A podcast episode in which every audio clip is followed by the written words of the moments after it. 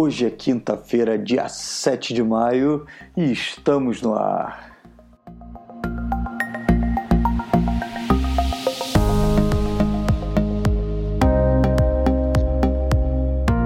Então é isso aí, gente. Seja bem-vindo a mais um episódio aqui no É de Quinta Tecnologia. Eu me chamo Matheus Volman e estou aqui com ele, o nosso querido e sempre amigável, querido Diogão Lacerda. Fala aí, meu querido, como é que tá?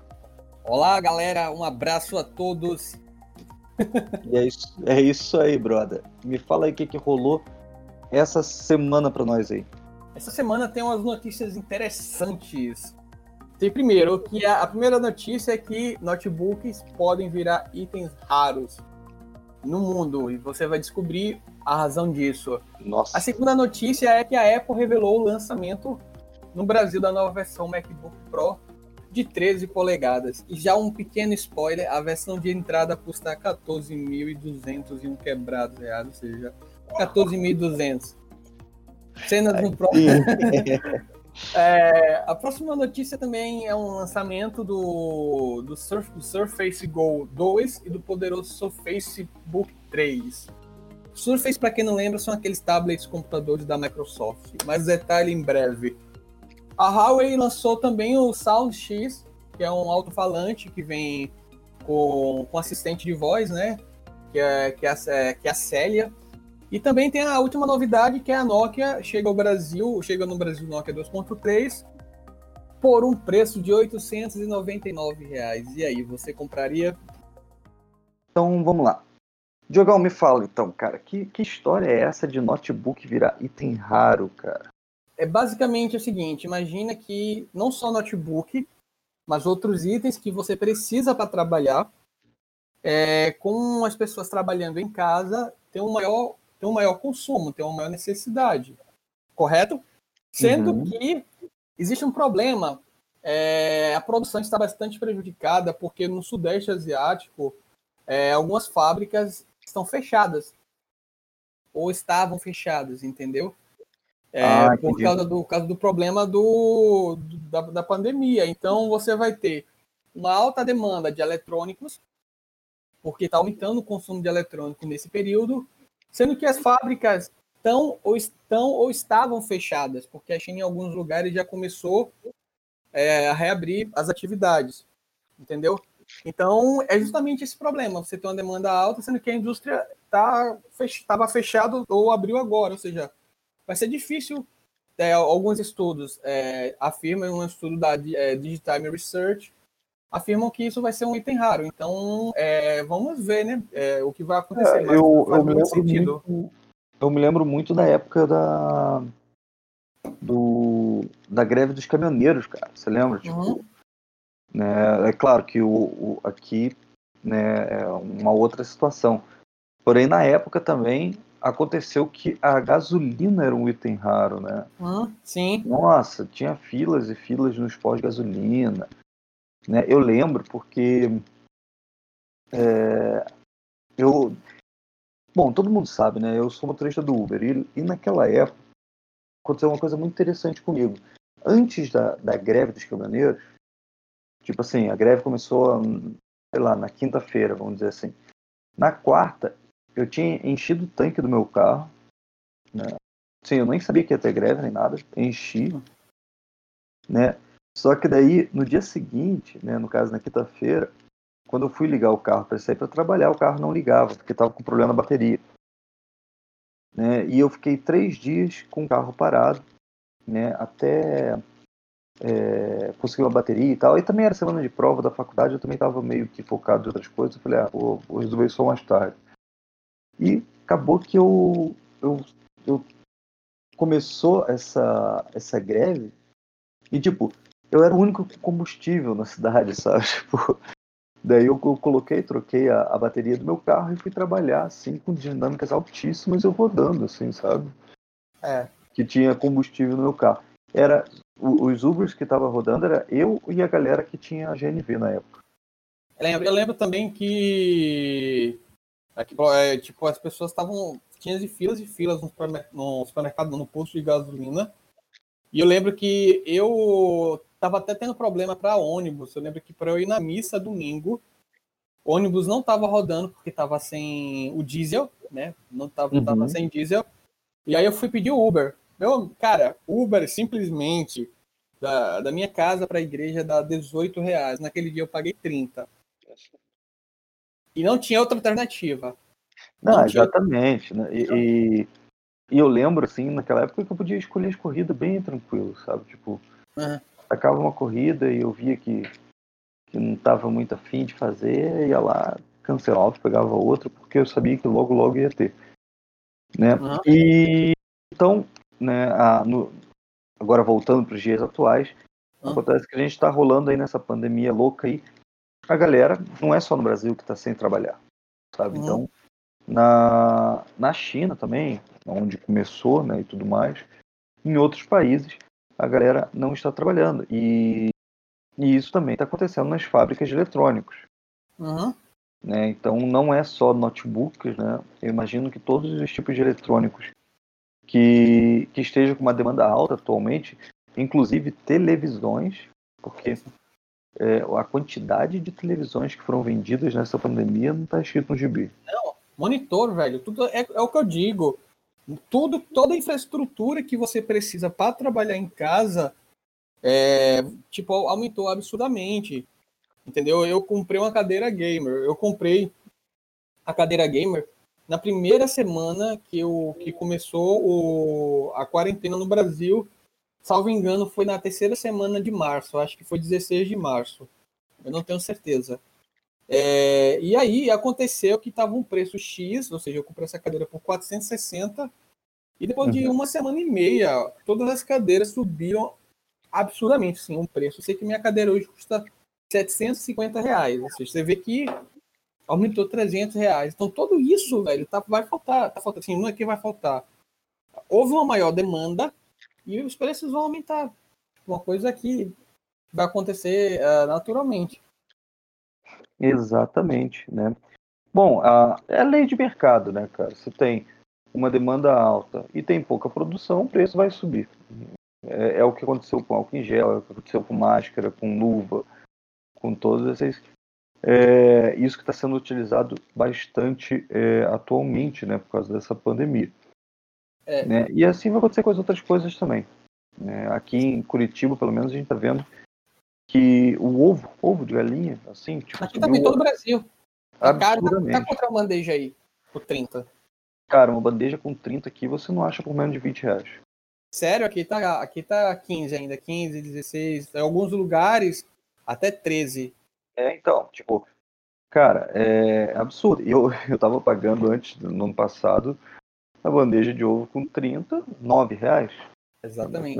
Mais ou menos por aí. Então, cara, eu acho que assim, né? Tipo, a gente vai sofrer bastante com esse negócio aí dessa pandemia, né? Com essa questão econômica, inevitavelmente. O que a gente pode fazer agora é trabalhar, voltar, né, a trabalhar, quem puder, e rezar, pedir a Deus que passe logo isso aí, que a gente consiga evoluir. Sim, pedir para Deus iluminar os nossos políticos, para eles não atrapalharem mais que ajudarem. Exatamente. Ô Diogão, me falando em notebook, a Apple lançou o MacBook Pro de 13 polegadas aqui no nosso BR, né? Exatamente. A Apple revelou o lançamento hoje da nova versão MacBook Pro de 13 polegadas. E ela trouxe de volta, como a gente já tinha falado aqui antes, né, o tal do Magic Keyboard. Para você que não sabe o que é Magic Keyboard, você pode escutar os nossos dois últimos podcasts anteriores. Aí esse, que a gente falou bastante deles, esclareceu bastante dúvidas e falou de toda a parte técnica dele. Exatamente. E basicamente esse notebook ele tem uma tela de retina de 13 polegadas, True Tone, tem um processador i5 que tem 4 núcleos e de 3.9 GHz, e aí você vai ter uma opção de 8 ou 16 memórias de memória RAM, e você vai ter a opção de 256, 512 e 1 TB de armazenamento em SSD. Aí você vai ter o clássico, né, 4 portas tipo C, com tecnologia Thunderbolt T3, que basicamente, para quem não sabe, MacBook Pro e os outros MacBooks, você não tem porta, tipo, ah, eu quero uma porta para ligar a internet, um Ethernet, não tem, uma LAN.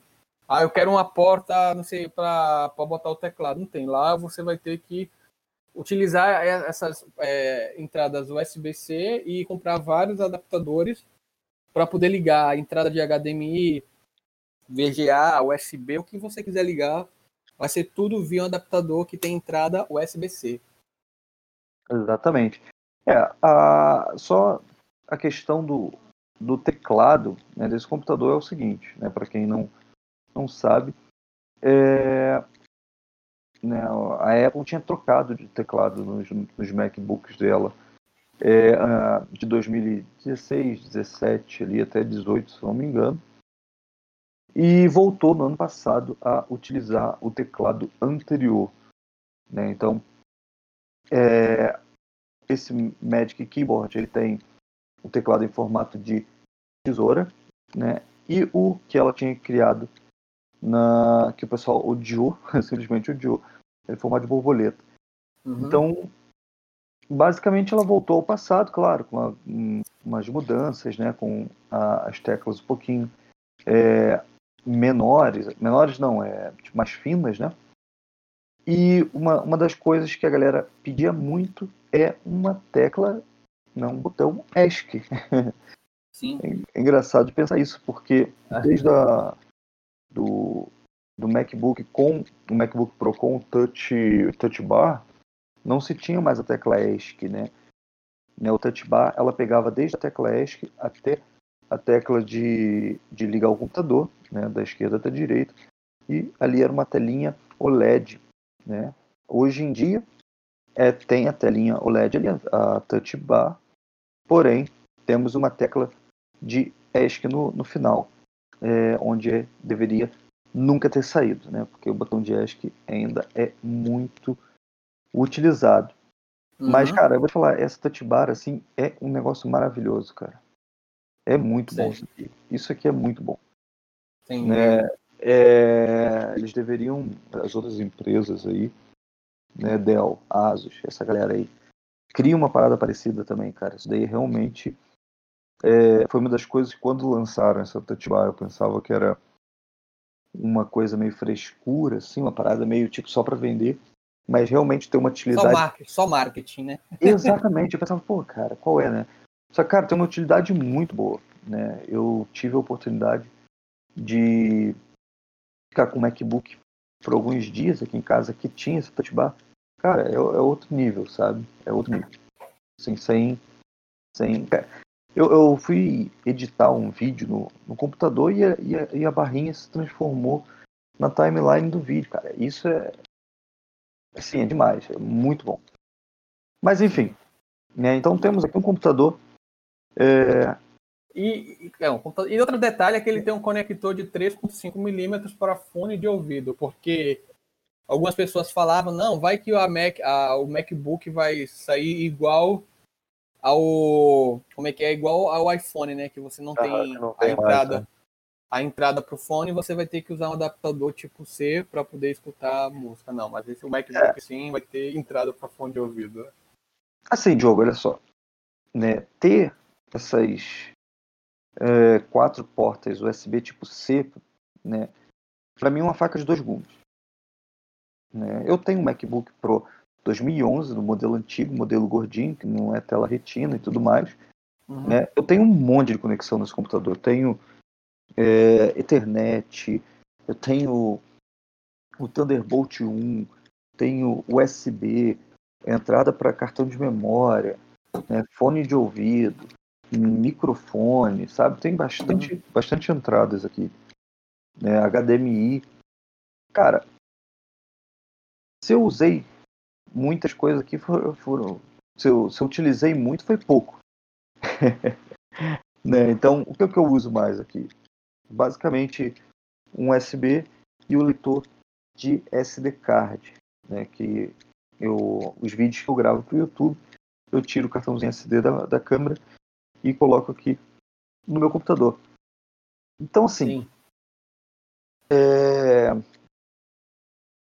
eu vejo essa mudança da Apple como aconteceu com o iMac, né, no começo do milênio, né, lá de 2000 e pouquinho, quando ela arrancou fora o disquete, cara. Você lembra disso? Não. 2010 anos? Não lembro. Bom, naquela época, quando eles lançaram... Você lembra daquele iMac coloridinho? Lembro. Sonho de consumo de todo mundo. Todo mundo queria. Eu queria muito o azul daquele, que eu achava muito bonito. Né? E nesses seriados da Disney, nessas coisas assim, sempre tinha nas escolas aquele computador, né? Sim. Todo mundo... Você ficava babando, né? Esse computador, cara, ele foi o primeiro a não ter disquete. Sabe? E foi, tipo, no auge do disquete. Isso 98, 99, por ali. 98, 99, sei lá, 9 anos, 10 anos, eu já fazia trabalho com disquete, velho. Exatamente, eu lembro. Eu parei de usar disquete, eu acho que na década de 2008, 2009, 2010, então, do colégio. Quando eu saí do colégio, porque já começou a pirataria de CD, de gravador de CD. Exatamente. Então, daí o que acontece? Naquela época estava em alta o disquete ainda, né? Porém, já existia o CD. Né? Já existia o CD. Porém, era pouquíssimo utilizado. Né? E, de repente, né? E para quem não sabe, né? Para quem é muito novo, na década de 90, o disquete era usado para tudo. Sim. Tudo, porque você não tinha internet. Você não tinha pendrive. Não existia o porta USB naquela época. Né? Então, o que acontecia? O disquete era utilizado para tudo. Então, para você instalar programa, para você poder rodar o sistema operacional, né? No começo da década de 90, ali, o Windows 3.1, né? Você rodava com disquete. Você simplesmente enfiava o disquete, apertava Enter e ele rodava o computador. Né? Aquele primeiro iMac, aquele que é o bonitinho, tem escrito Hello, né? Assim, aquele bem, o primeirão mesmo, aquele bege, né? Você rodava, se você ligasse o computador, ele simplesmente fazia nada. Tem que botar um disquete para carregar o sistema operacional. Um disquete para poder carregar o sistema operacional, porque ele pegava o sistema operacional do disquete e jogava para memória RAM. E rodava o sistema operacional na memória RAM. Então, detalhe, no máximo era 64 MB, né? Nossa, sério? Pessoal, hoje em dia com 64 GB de memória RAM. Eu tenho 32 GB. Então, enfim, o disquete era tudo, né, naquela época. De repente chega a Apple, ali nos anos 99, 98, 2000, e lança um computador sem disquete. Cara. Imagina a choque da galera, o choque. O choque, assim. Como assim, cara? E meus trabalhos, e minhas coisas. E agora?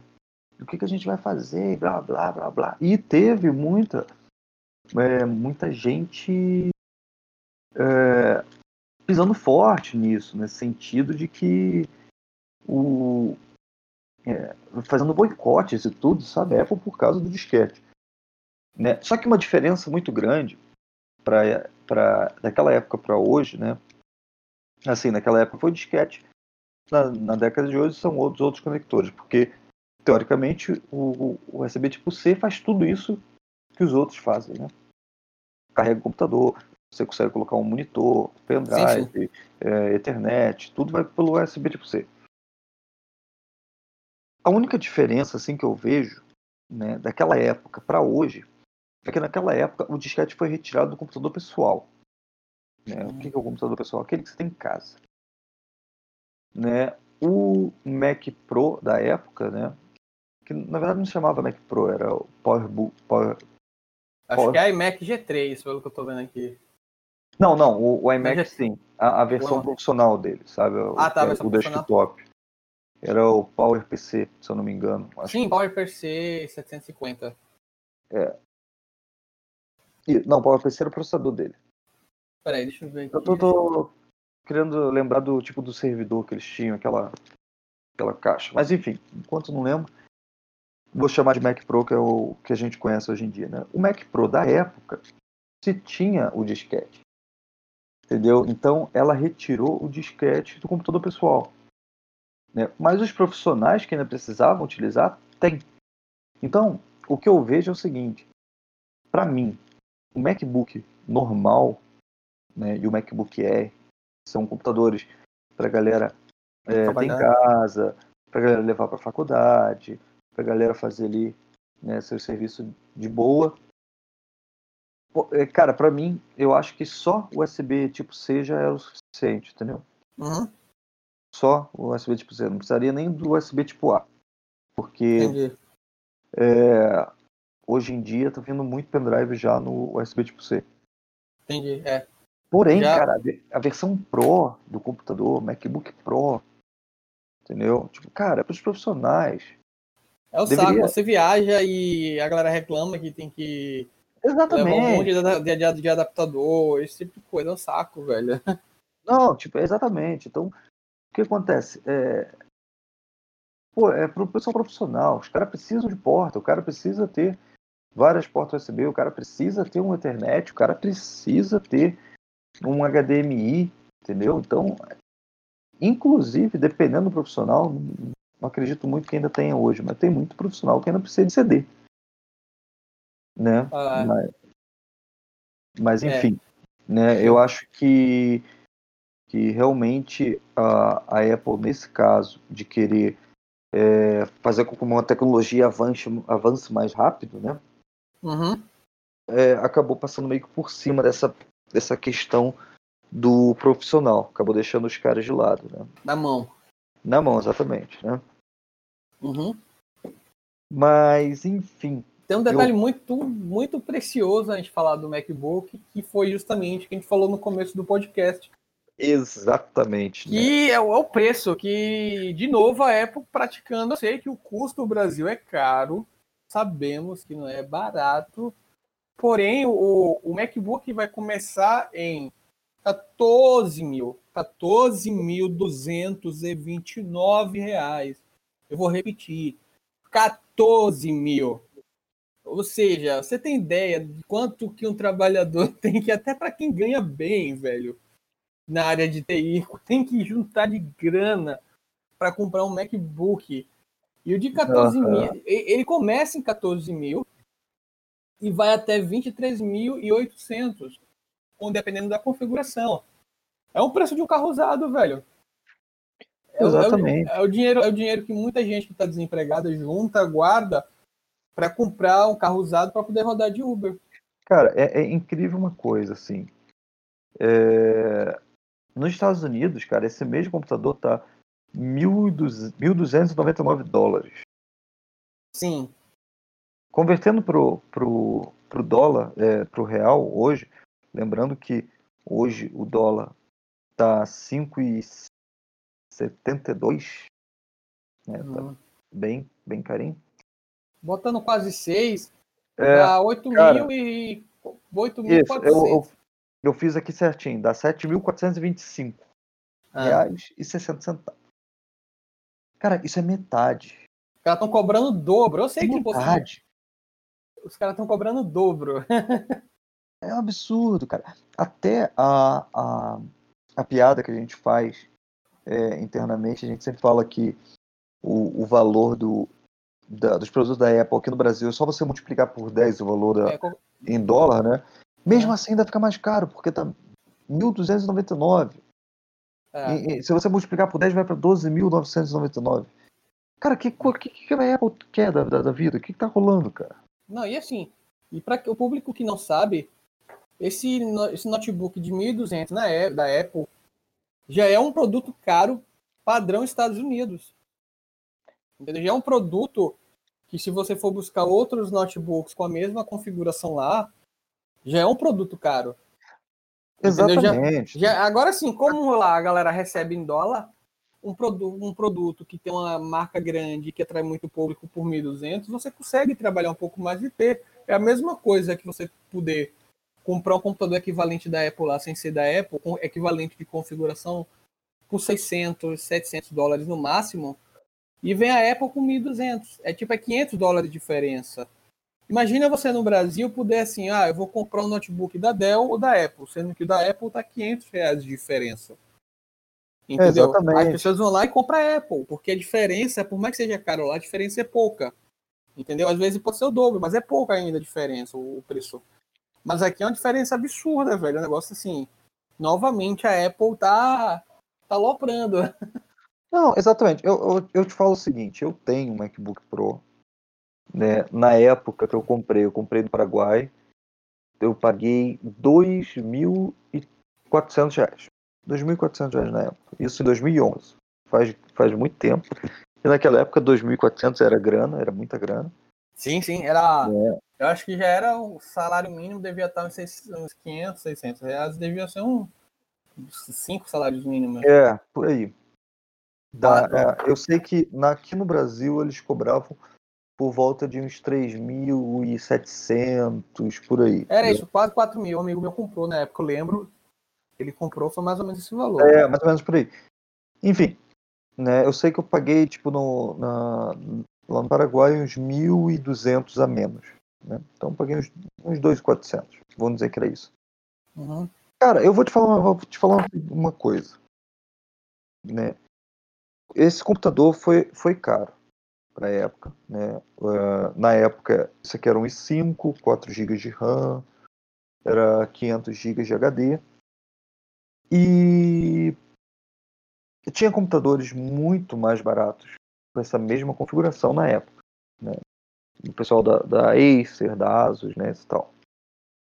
Cara, eu vou te falar um negócio. Por mais que seja caro, né, a Apple... Cara, eu tô fazendo quase 10 anos de computador aqui e eu tô usando ele. Entendi. Eu comprei em 2011. Ele se paga com o tempo, né? Cara, e outra coisa, se eu fosse vender hoje esse computador aqui, cara, eu conseguiria vender ele por uns 3 contos. Uhum. Usado no Mercado Livre, entendeu? Então, sim, assim, ele não desvalorizou.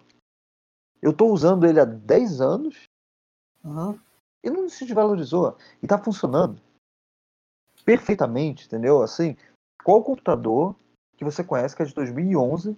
que funciona perfeitamente? O meu já foi pro saco. Na época, eu estava começando a trabalhar e eu lembro que eu comprei um computador da Dell. Eu não lembro qual foi a marca, foi da Dell. Porque ele tinha um processador da AMD. E foi um processador lançado, que lançou...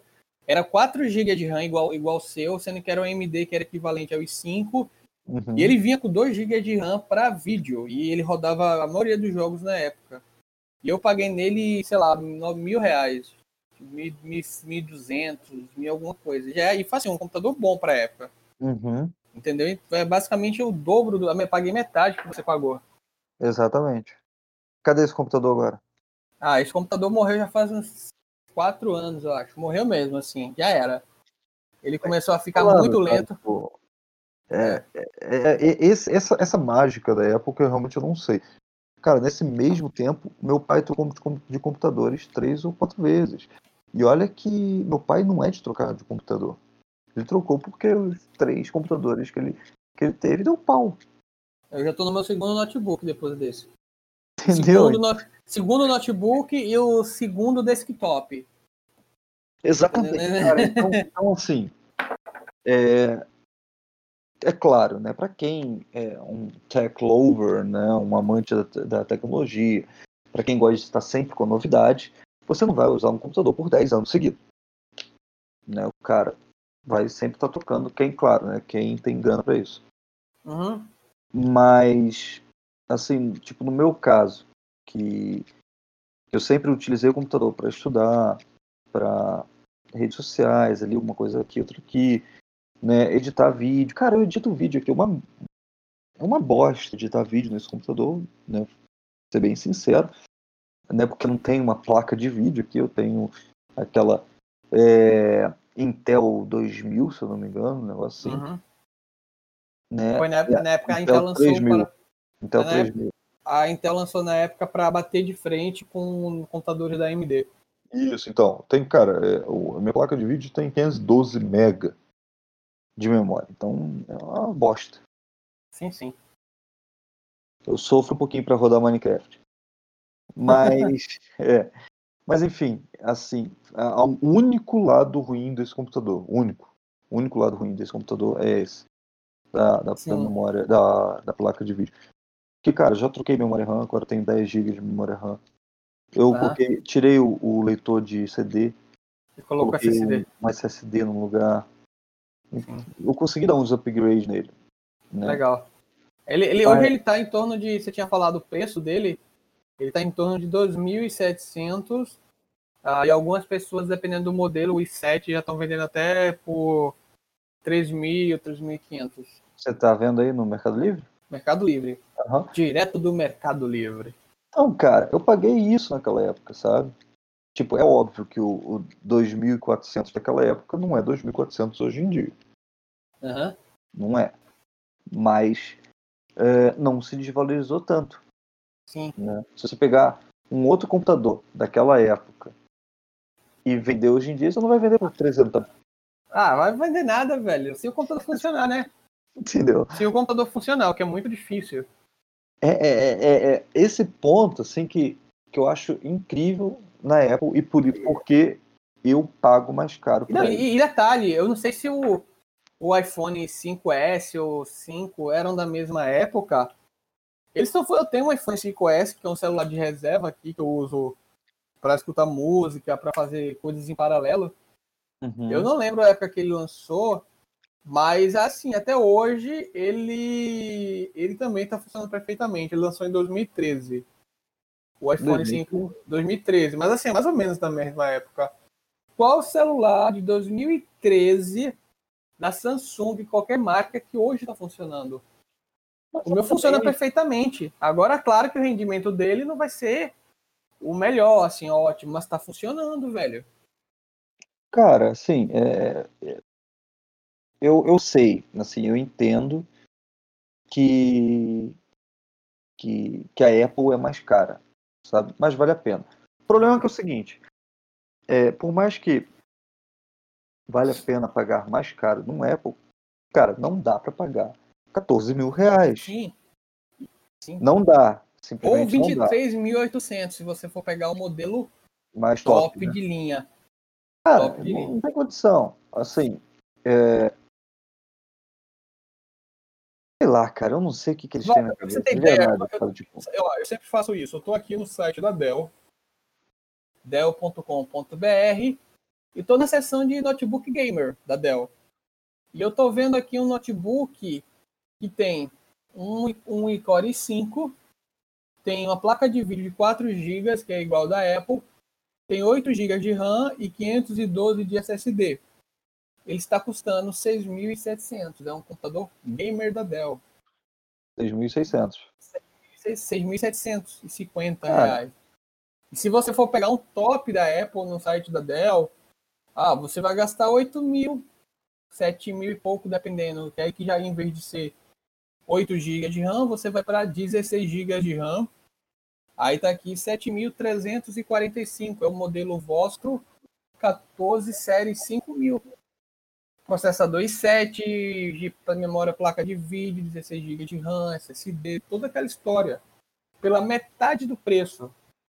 E os notebooks da Dell duram, entendeu? Assim, não dura tanto quanto da Apple, tá ligado? Mas duram. Então, tu vai pagar metade e esses 7 mil... Eu tô falando de R$7.000 de economia, gente. Qual é o brasileiro hoje que chega e tá brincando? Já vou gastar R$7.000 assim à toa. Entendeu? Qual o brasileiro hoje? Entendeu? Uhum. Mesmo para as pessoas, existe um mercado também que as pessoas não sabem, que são aquela galera que é desenvolvedora da Apple de forma autônoma, aquela galera que trabalha por conta própria. Eu conheço alguns que, por exemplo, são pessoas que são bolsistas de mestrado, que têm dedicação exclusiva e que ganham dinheiro por fora, porque a bolsa de mestrado é uma porcaria, né? Quem é que vai sobreviver por 1.300, 1.400, não lembro quanto é que tá agora, entendeu? Dá nem para pagar. Tu paga o aluguel, faz a feira, faz a compra do mês e acabou o dinheiro. Entendeu? E aí os caras ganham dinheiro por fora fazendo um aplicativo, fazendo coisas da Apple. Então o cara tem que comprar um MacBook, entendeu? Então é caro, não é barato. Então, assim, realmente é bom, mas eu não compraria. É, cara, é um negócio assim que não, pra mim, assim, não desce. Fora da realidade, cara. É muito fora, O MacBook é bonito, tem aquele Touch Bar com a musiquinha que dá pra diminuir e aumentar o som, tem tudo, mas não vale, velho, não vale. Eu tô falando de 14 mil e que pode chegar a 22, não vale. Pra mim, deveria ser travar no máximo em 10 mil reais. Uhum. Entendeu? Pode ser mais caro. Ele pode ser mais caro do que os outros marcas. Entendeu? As outras marcas estão cobrando 6 mil, 7 mil. Cobra 10 mil, Apple. Cara, mas 14 mil não dá, cara. 14 mil não dá. É um absurdo. É um absurdo. Do absurdo. Bom, Diogo, além do MacBook novo aí que foi lançado, a Microsoft lançou também o seu concorrente, né? Sim. A Microsoft anunciou nesta quarta-feira 2 dispositivos da linha Surface. Para quem não sabe, essa linha Surface, ela é uma linha que eles têm uma aparência de tablet, eles são um pouco maiores, sendo que eles rodam Windows e tem processador de computador de notebook, tem memória RAM de notebook, tem placa de vídeo, ou seja, é um tablet que tem uma capacidade de computador e que roda Windows. Então é um negócio bem pequeno e confortável. E eu lembro que quando eu viajo e que tem a galera de alto posto, né? Galera que é gerente, galera que faz negócio, galera que a gente encontra, amigos que a gente encontra sempre no aeroporto, eles sempre, ou eles usam MacBook, e muitos deles usam o Surface. O Surface, né? É verdade. Porque é um computador pequeno. Tem um Windows, ou seja, né? Você consegue rodar tudo, o Microsoft, Office, tudo que o software da Microsoft que você precisa, você roda nele, e ele é pequeno, ele é compacto, né? Então, ele é um negócio bem interessante. Eu já trabalhei com ele no campeonato de robótica. Ele era um rostinho, ele era um computador daquele robô, né? Ele fazia o reconhecimento facial e outras coisas no campeonato de robótica. E ele é bem legal, assim. Agora ele é um pouco, digamos, salgado o preço dele. Uhum. É, exatamente. Eu nunca tive contato com o Surface, para ser sincero. Uhum. Já vi pessoas usando. Já tive contato com ele em loja, já, mas nunca, tipo, utilizando mesmo em casa para ver como é que funciona, né? Ele nunca travou comigo, assim, a gente botava programas, rodava uns scripts lá legais, entendeu? Uhum. E era muito legal, velho, era caro. Eu penso assim, cara, né? Eu acho legal o Surface exatamente pela questão de rodar um Windows completo. Uhum. Né? Tipo, você tá rodando ali um Windows que você quiser instalar um Photoshop da vida, você consegue instalar um Photoshop tranquilo. Se quiser instalar um jogo de computador, você consegue jogar bem de boa, né, nele. Porém, eu não vejo ele muito como um tablet, cara. Sim, sim. Né? Eu não consigo pensar no Surface como tablet. Para mim, é um computador com touchscreen. Uhum. Entendeu? Né? Porque, cara, eu tenho um iPad aqui em casa, um iPad R2, né, de 2015, se eu não me engano, 2016. E, cara, pra mim, tablet é isso aqui. Pra mim, tablet é o iPad. Uhum. É um aparelho que tem um sistema operacional próprio, um sistema operacional que é mais fácil de utilizar do que num computador. Uhum. Porém, ao mesmo tempo, ele não é um sistema operacional tão limitado quanto um celular. Então ele fica naquele meio termo ali. Você entende? Uhum, sabe? Entendi. Mais ou menos isso. Entendi. Ele é mais fácil de uso. A usabilidade dele é muito mais... porque o que acontece? Pra mim, um tablet, cara, é uma parada que você tira da mochila e você já tá usando, entendeu? Você tira a mochila, já tá mexendo, já tá vendo o que você tem que fazer, você tem que... Sabe? Tipo... É mais ou menos isso. Eu já utilizei um tablet, eu acho que talvez eu tenha essa questão por causa que eu já utilizei um tablet com Windows, né? Só que não era um Surface, né? Por um tempo. E, cara, era muito ruim como tablet, entendeu? Tipo, os botões são pequenos. Eu sei que ele tem modo tablet que, no Windows 10, né? Que coloca os ícones ali. Tem, e também ele vem com a caneta. O Surface também vem com a caneta, né? Que você consegue fazer todas as atividades de forma bem prática, né? O Surface é o iPad da Microsoft. Ele foi pensado para isso. Não é simplesmente um cara que pegou um tablet qualquer e botou um sistema Android ou um Windows qualquer, entendeu? Ele foi pensado para isso. Não, eu sei que foi. Eu sei que ele tem esse lado tablet dele. Só que, cara, assim, para mim, ou é computador ou é tablet. Entendi.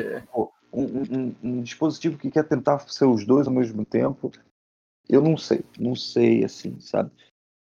O que eu acho valioso dele é realmente essa questão de poder rodar um Windows completo, né? Porque, tipo, exemplo, eu estava mexendo hoje, eu consertei, né, um celular aqui em casa aqui de um amigo meu, né, que eu precisei entrar no modo fast boot, reinstalar o Android e tudo mais, né? E, tipo, eu não conseguiria fazer isso no iPad. Eu tive que pegar no computador, né, e colocar ali o celular para poder fazer todo esse procedimento, né? Porque eu preciso utilizar o prompt de comando, né? Ou o terminal aqui no Mac. Sim, sim. Não existe isso no iPad, né? Não tem como fazer esse sistema. Então, essas coisinhas assim a mais, eu acho massa, sabe? De ter no computador, né? Programação também, não tem como programar no iPad. Então, para quem programa, é necessário, na verdade, ter um computador. Né? Um profissional de design que precisa de um Photoshop mais parrudo, né? Ou um Illustrator que precisa, né, de algo mais assim, também não consegue utilizar um tablet, um iPad. Ele vai precisar de um Mac ou de um computador. Então, eu acho que para essas pessoas, talvez o Surface seja legal, entendeu? Sim. Mas para o cidadão médio aí, para quem só quer... É um nicho muito... É um nicho de mercado, né? Não é algo que todo mundo vai usar. É um negócio bem específico. É tanto que se você pegar o público grosso, assim, o afegão médio, como a gente fala, ele nunca ouviu falar de Surface. Não, exatamente. Ele nunca ouviu falar. E outra coisa, para quem procura... Cara, tablet é uma coisa, é o seguinte. Tablet, para quem quer comprar tablet, ou você compra o mais barato ou você compra um dos mais caros. Entendeu? É assim que funciona. Ou você compra daqueles baratinhos para seu filho jogar, pra galerinha ficar brincando com aqueles joguinhos lá, maluco, ou pra você acessar um Facebook da vida, um negócio assim. O baratinho já resolve o seu problema.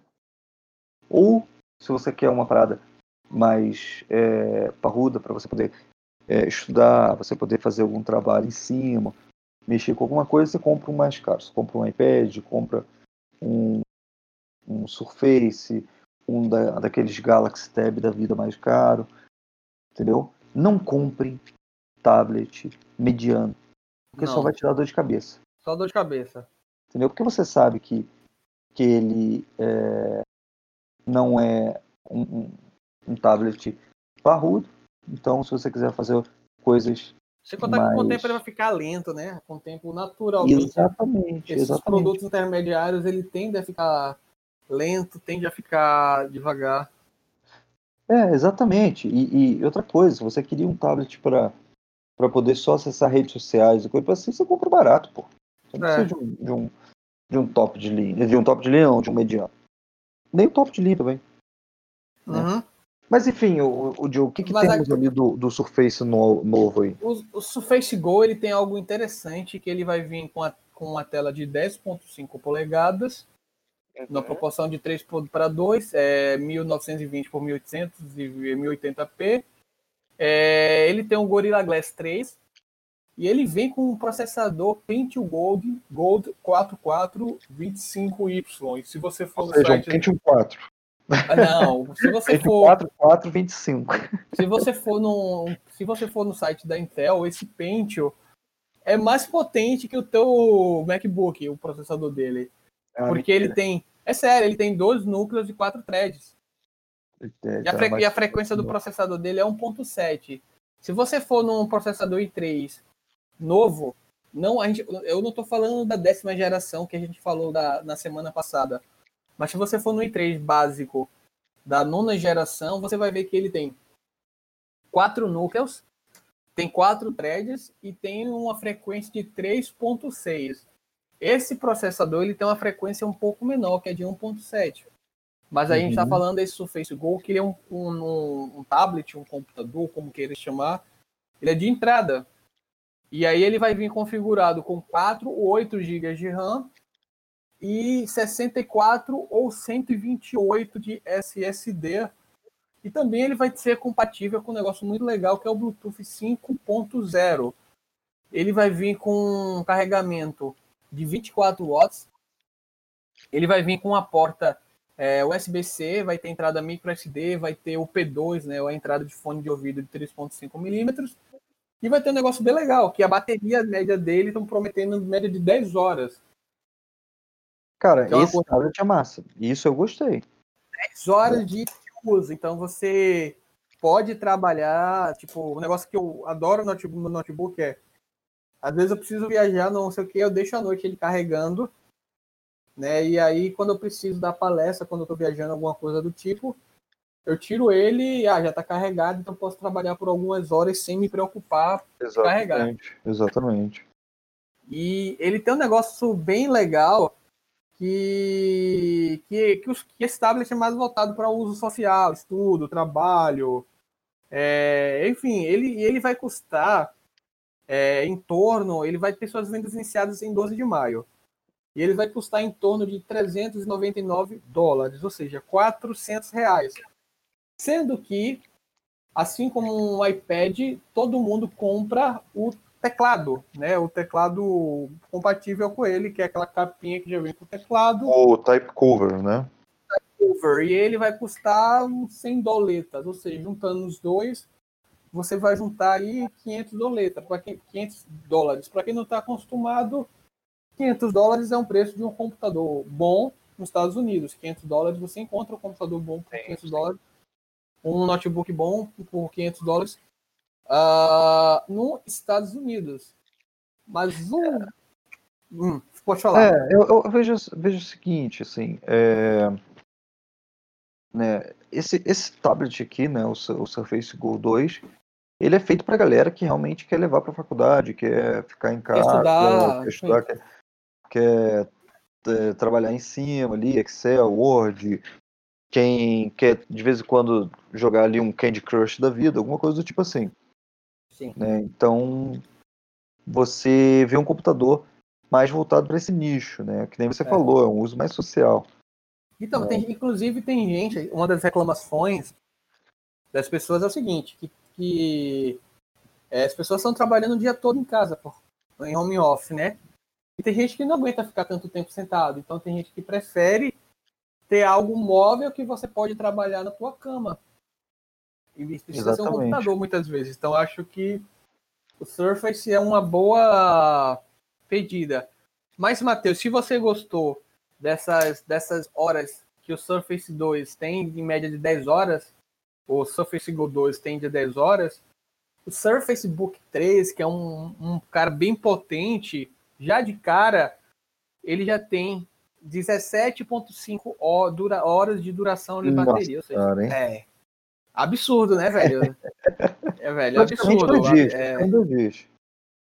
Velho. 2 ou 3 dias, tranquilamente, você trabalha com ele. Bom, então, Diogo, ele vem aí com uma tela de 13,5 polegadas ou de 15. É enorme o bicho, é gigante. Eu tenho a tela do meu MacBook é 13 polegadas. Estou imaginando aqui, segurando a tela, vendo como é que seria na mão esse bichão aí, é gigante. Uhum. né? E ele vem então com os processadores de última geração, né? O Core Intel. 5 e 7 de 10ª geração. O que a gente falou na semana passada, a gente falou desses processadores no podcast semana passada. Exatamente. E o que eu acho bem interessante é que eles vêm com uma GPU da NVIDIA, né? É um GeForce, é uma placa de vídeo 1650. É a mesma placa de vídeo que eu possuo. A diferença é que essa versão dele é uma versão mobile, então é uma versão um pouco menos potente. Mas são 4 GB e já é 4 GB DDR5. E para um notebook é excelente, entendeu? É um negócio absurdo. Um negócio é uma placa de vida para rodar jogo, dá para rodar... enfim, qualquer coisa, assim, qualquer coisa que eu diga, a maioria dos softwares que uma pessoa normal usa, né, do usuário, do afegão médio, né, não tô falando aqui de editor vídeo top, entendeu, embora eu tenho certeza que com 4GB dá pra editar vídeo tranquilo, velho. Ah, com toda certeza. E o de 15 polegadas, ele já vem com o i7, a GPU dele é a GTX 1660, só que de 6 GB de DDR6, ou, na verdade, você pode escolher entre essa ou a Quadro RTX 3000, também com 6 GB de DDR6, né? E você também pode escolher entre 16 e 32 GB de RAM, e o armazenamento já sabemos que é de 256 GB até 2 terabytes, né? Então, é aquilo, né? É um baita de um computador. Isso aqui é um computador. Não adianta. Não falar que isso aqui é um tablet. Isso aqui não é um tablet. Isso aqui é um computador que de vez em quando gosta de brincar de tablet. Entendeu? É mais ou menos isso aí. E o preço dele? E o preço? Então. Daí temos aqui o preço que está vindo por $1.700. Só para a gente lembrar, aquele MacBook que a gente falou que está vindo aqui por $14.000, estava $1.300 nos Estados Unidos, hein? Ou seja, esse Surface pode chegar aqui facilmente aos R$20.000. Então... Se a gente utilizar o mesmo parâmetro que a Apple utilizou. Exatamente. Eu não sei se... na verdade, eu não sei se a Microsoft vende oficialmente no Brasil. Cara, eu lembro que não vendia. E eu lembro que quando eu comecei a usar, eu lembro que foi um professor da Federal que trouxe e a gente usou. Uhum. Depois de um tempo, eu descobri que eles vendiam, mas eu nunca vi ninguém comprando aqui, entendeu? Assim, então, eu nunca vi, sabe? Ninguém comprando. Exatamente. Bom, então a gente tem esses dois lançamentos aí, um tablet mais de boinha aí pra galera utilizar na faculdade, utilizar em casa, e um mais parrudão aí, que é o principal da Microsoft, que vem aí com... praticamente um computador high-end nas suas mãos, né? Sim. Bom, Diogo, a próxima pauta, cara, é o alto-falante inteligente da Huawei, né? Então, sim. A Huawei, ela lançou nessa semana aí o tal do Sound X. Sim. Né? Que é, cara, exatamente igual a um HomePod. Não adianta, cara, é muito igual isso aqui. Igual da Amazon também, o que vem com a Alexa, né? Não, é um negócio incrível, né? Então... Cada um tá lançando o seu. Exatamente. Então, a Huawei falou aí que o produto entrega músicas com sons mais que reais, né? Então, você pode curtir em qualquer lugar, né? Cara, eu vou te falar uma coisa aqui. Eu nunca tive acesso a essas caixinhas de som, né? Tipo, tanto da Apple quanto da Amazon, do Google, né? Eu trabalho com algumas, já tive acesso. Eu tô pensando em comprar a da Amazon, né? Eu acho muito bacana a assistente da Amazon, acho muito legal. Eu trabalho com a Alexa, é muito legal. Eu acho ela muito bacana. Para mim, é a melhor assistente que temos hoje em dia, ponto. Eu gosto muito dela. Mas, cara, eu vou te falar uma coisa, cara. Eu tenho muito medo disso, cara. Porque você tem medo que... Tipo, primeiro, a Huawei ele já tem aquele problema dos seus dados que os Estados Unidos sempre falam que eles estão Exatamente, cara. Pegando os dados. A gente tá falando com comunista, que é uma empresa comunista, cara. E aí você imagina você falar agora, tem uma caixa de som lá do teu lado que vai estar escutando tudo o que você fala. Exatamente, se eu falar assim, vamos matar o Xi Jinping, daí eles já aparece um monte de soldado chinês aqui da minha casa e já me atira no paredão. Então, tem gente que tem esse problema aí, né, desses relatos de dados, né, de vazamento de dados, aqui os Estados Unidos sempre falou também teve problema judicial, enfim, é um negócio que você fica com o pé atrás. Exatamente, né, então, mas enfim, é um alto-falante bem, assim, high-end nesse sentido aí, que ele tem aquela questão do som em 360 graus, né, temos graves até 40 Hz, né, e a potência da caixa de som de 60 watts. Então, é uma caixinha bem bacana, dá para curtir no seu churrasco aí, junto com o PCC chinês. E a Huawei sempre tem dado uma ênfase para o sistema deles, que é o Sound X. Né? Então, E também ela vem com assistente de voz e com inteligência artificial da Célia, que é parecido com o Google Assistente, com a Siri, com a Alexa da Amazon. E aquela bosta daquele Bixby da Samsung, que eu acho que até hoje não funciona aquele negócio direito. Enfim, é isso, galera. É assim, eu uso, né, em termos de qualidade. Veja, eu tenho uma caixa de som aqui que não é inteligente. Ela é a minha caixa de som do meu computador. E a qualidade dela é muito boa, velho. E ela custou menos de R$200. E até por 120, 150. Você compra. É uma caixa de som muito boa. Eu acho que ela é 50 watts, ou seja, 50 watts. Ela tem um som muito bom, tem uns graves bons. Eu escuto bastante coisa nela. Se eu quiser aumentar, botar no volume máximo, a casa toda escuta. Sendo que ela não tem essa inteligência. Será que vale a pena pagar um pouco essa caro pela inteligência do tipo, entendeu? Tu pode muito bem, ela é via Bluetooth, velho. Tu pode só conectar via Bluetooth teu celular e botar a música que tu quer e ponto, entendeu? Uhum. Então, pra mim não é uma coisa interessante comprar, entendeu? Isso, porque eu prefiro comprar uma caixa de som dessa, uma JBL da vida, né, que você compra e tu conecta Bluetooth. Tem a opção de botar pendrive, SSD não. Desculpa, eu tava falando de computador, de um SD da vida. Enfim, mano, tipo, eu acho muito o custo-benefício muito melhor. Exatamente. Mas enfim, cara, cada um, né? Eu acho que realmente é isso aí. Eu acho que não vai muito pra frente essa caixinha da Huawei, aqui, pelo menos aqui do Brasil, né? Porque até a gente nem sabe quanto que vai custar ainda, né? Não tem valor de preço dela. Não tem preço, mas, cara, não tem como competir com a caixinha da Amazon. É muito barata da Amazon, sem comparado com os outros. Se não me engano, você consegue promoções aí por 200 e poucos reais uma caixinha de som deles. Então, sim. É bem, bem em conta, né? Beleza. Próxima pauta agora é uma pauta um pouco nostálgica, porque vamos falar que a Nokia, ela chega ao Nokia 2.3, a Nokia está de volta ao Brasil a partir desse domingo, e a empresa passa a comercializar o novo modelo de entrada, que é o Nokia 2.3. O modelo vai ser vendido por R$899. É um precinho bom, né? Vamos ver o que ele tem aí de novidade.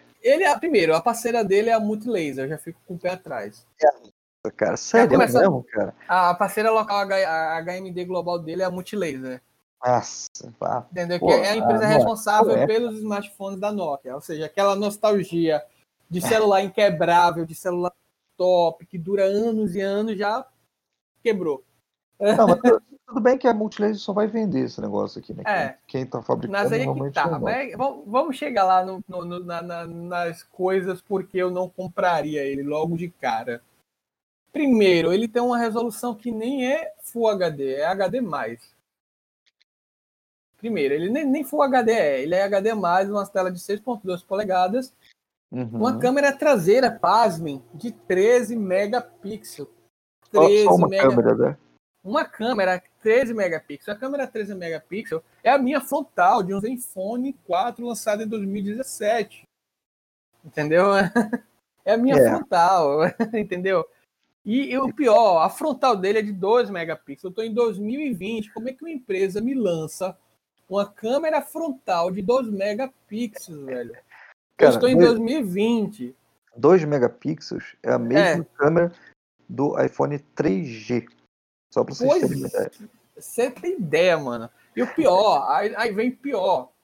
É um negócio pior. Eles estão utilizando um processador chamado MediaTek Helio A22.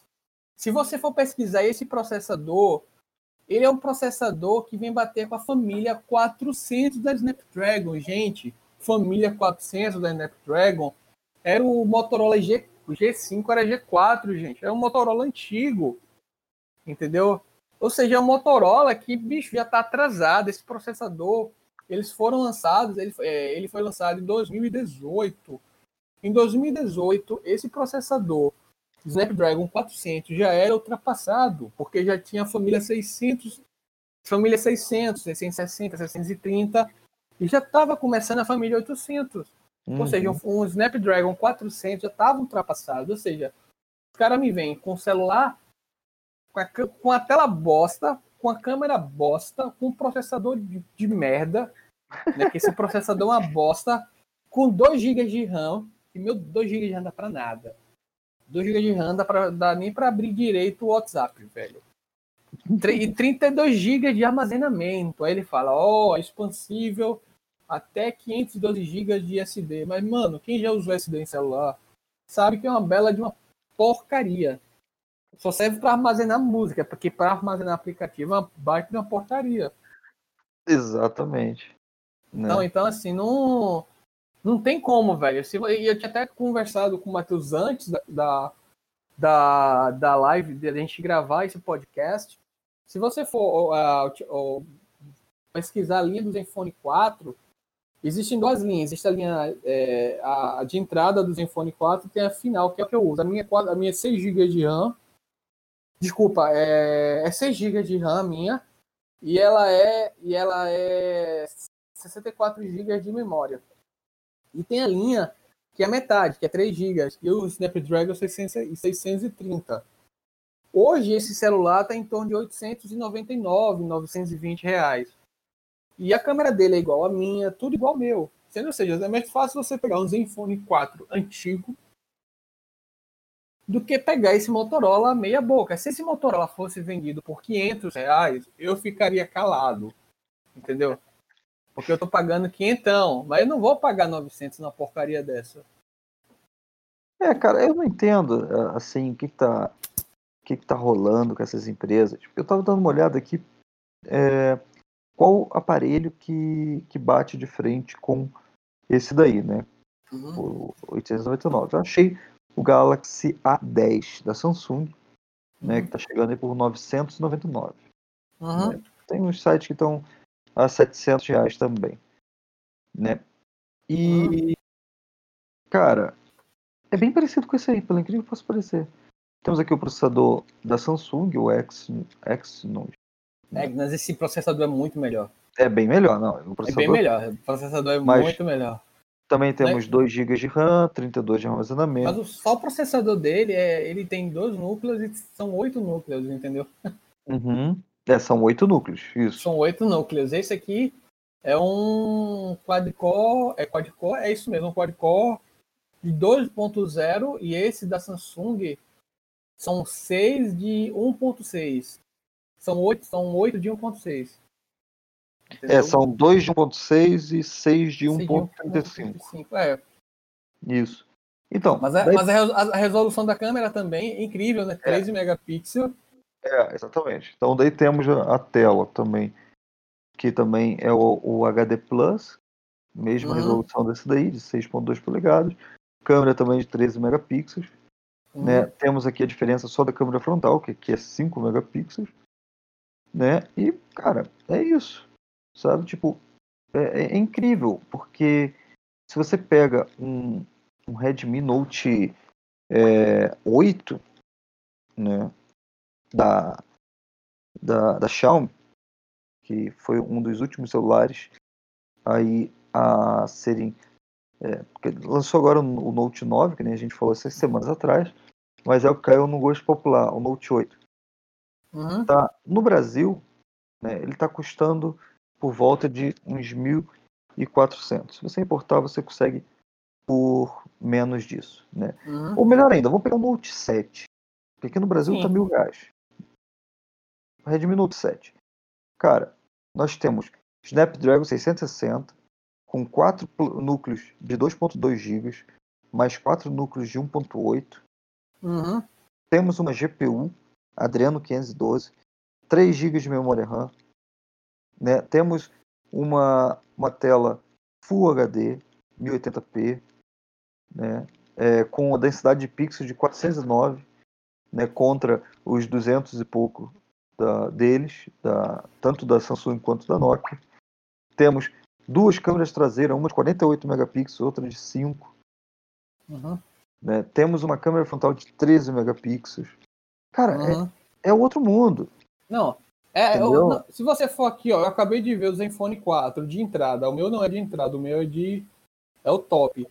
4 GB de RAM, 64 de armazenamento, 4 núcleos de 2.12, mais 4 núcleos de 1.8, Snapdragon 630, Full HD o celular, tipo IPS LSD, uma densidade de pixel de 401, resolução Full HD, Gorilla Glass 3, entendeu? Grava em 4K, uhum. Grava Full HD, tem HDR, Face Detection, um monte de coisa, velho. E é o mesmo preço. Não, exatamente, cara. E ninguém entende por que o Redmi Note 7 foi sucesso. Cara. Pois é. Entendeu? Tá na cara. Tá na cara, exatamente. Eu paguei, quando eu comprei o Redmi Note 7, 800 e poucos reais. Tá? Que não foi, tipo, numa loja oficial. Foi naquelas lojas de importados, né? Uhum.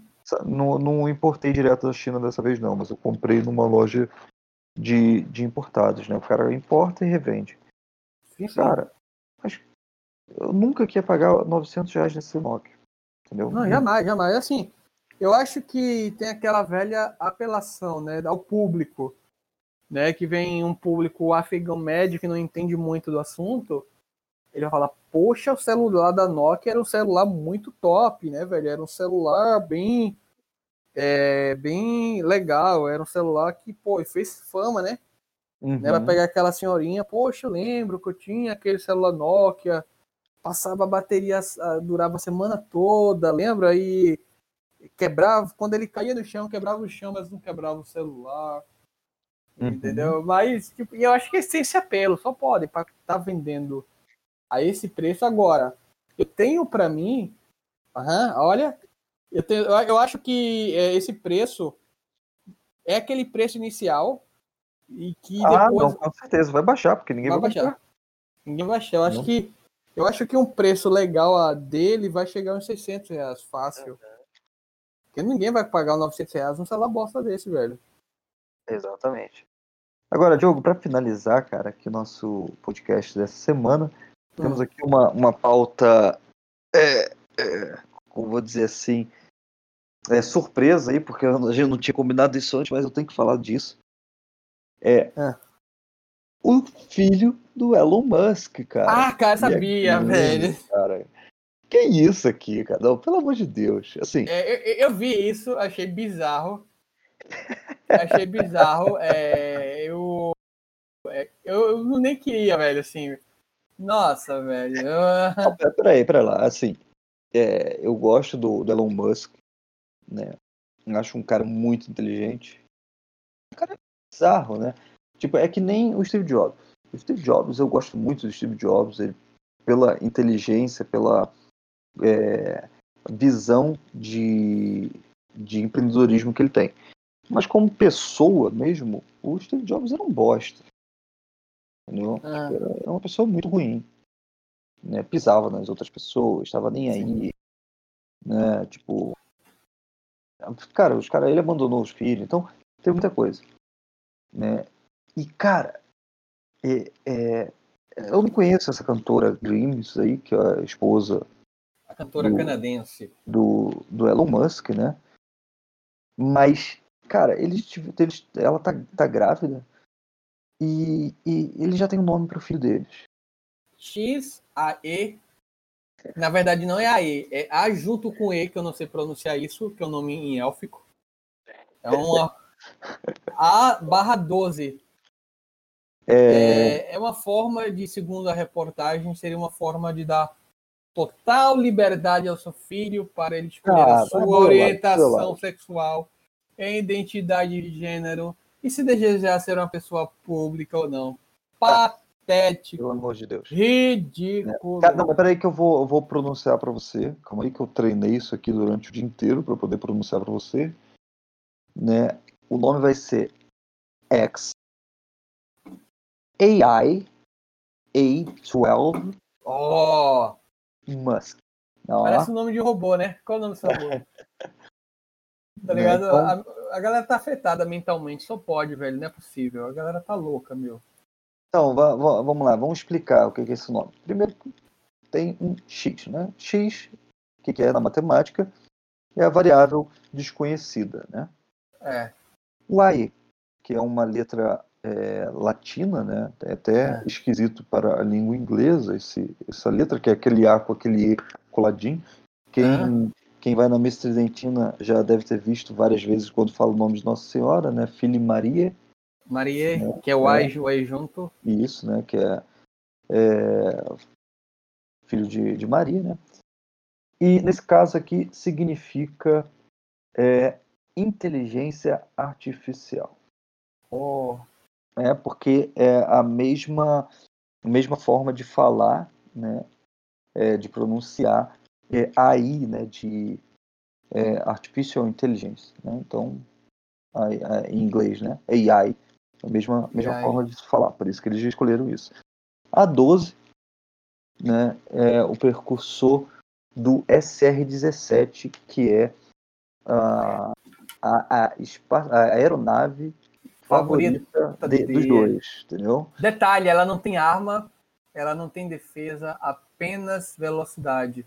Ótima em batalha, mas não é violenta. Exatamente. Eles estão transformando esse filho deles em... sei lá. Cara, que esse moleque vai sofrer de bullying, velho. Não é possível. Não é possível, velho. Os caras estão fazendo merda até com o nome do filho, já não basta na empresa e na vida. Os caras, não, vou fazer merda aqui com o nome do meu filho agora. Eu tô achando pouco, né? Cara, assim, pra mim esses dois são retardados, né? Desculpa falar dessa forma, assim. Mas, cara, isso é um egoísmo tão grande, você fazer um... É a mesma coisa daqueles nomes bizarros que a gente conhece aqui no Brasil. Fotocópia, Xerox. Xerox. 1, 2, 3 de Oliveira 4, sabe? Tipo, você tem um monte de nome bizarro aqui no Brasil, né? Tipo, isso é um egoísmo muito grande, porque aquilo ali que tá na barriga da Grimes é uma vida, né? Vai ser uma pessoa, né? Uhum. Não existe você sacanear uma pessoa antes dela nascer. Exatamente. Então, assim, eu espero profundamente que isso seja uma brincadeira de 1º de abril que esteja atrasado, né? Uhum.